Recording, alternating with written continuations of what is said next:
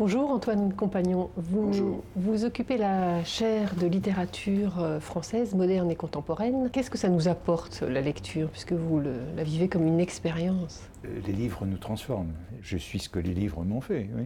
notamment celui de Proust, mais, mais beaucoup d'autres.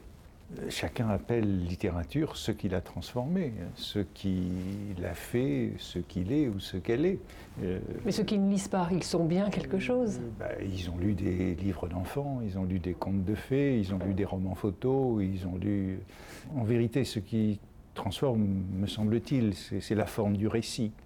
Chacun, euh, chacun d'entre nous se raconte sa vie. Il est important pour vivre euh, d'avoir euh, un récit de sa vie.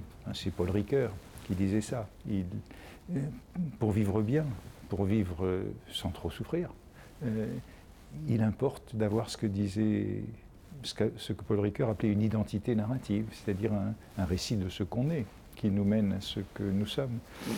Ce récit, nous en avons appris la forme dans les livres, mais je crois que la littérature, le récit, mais aussi la poésie, ont beaucoup d'effets sur la manière dont nous vivons. Vous savez, je comprends qu'on puisse avoir peur de la littérature. La littérature fait... Il y a beaucoup de gens qui ne lisent pas. hein. Il y a peut-être de moins en moins qui lisent.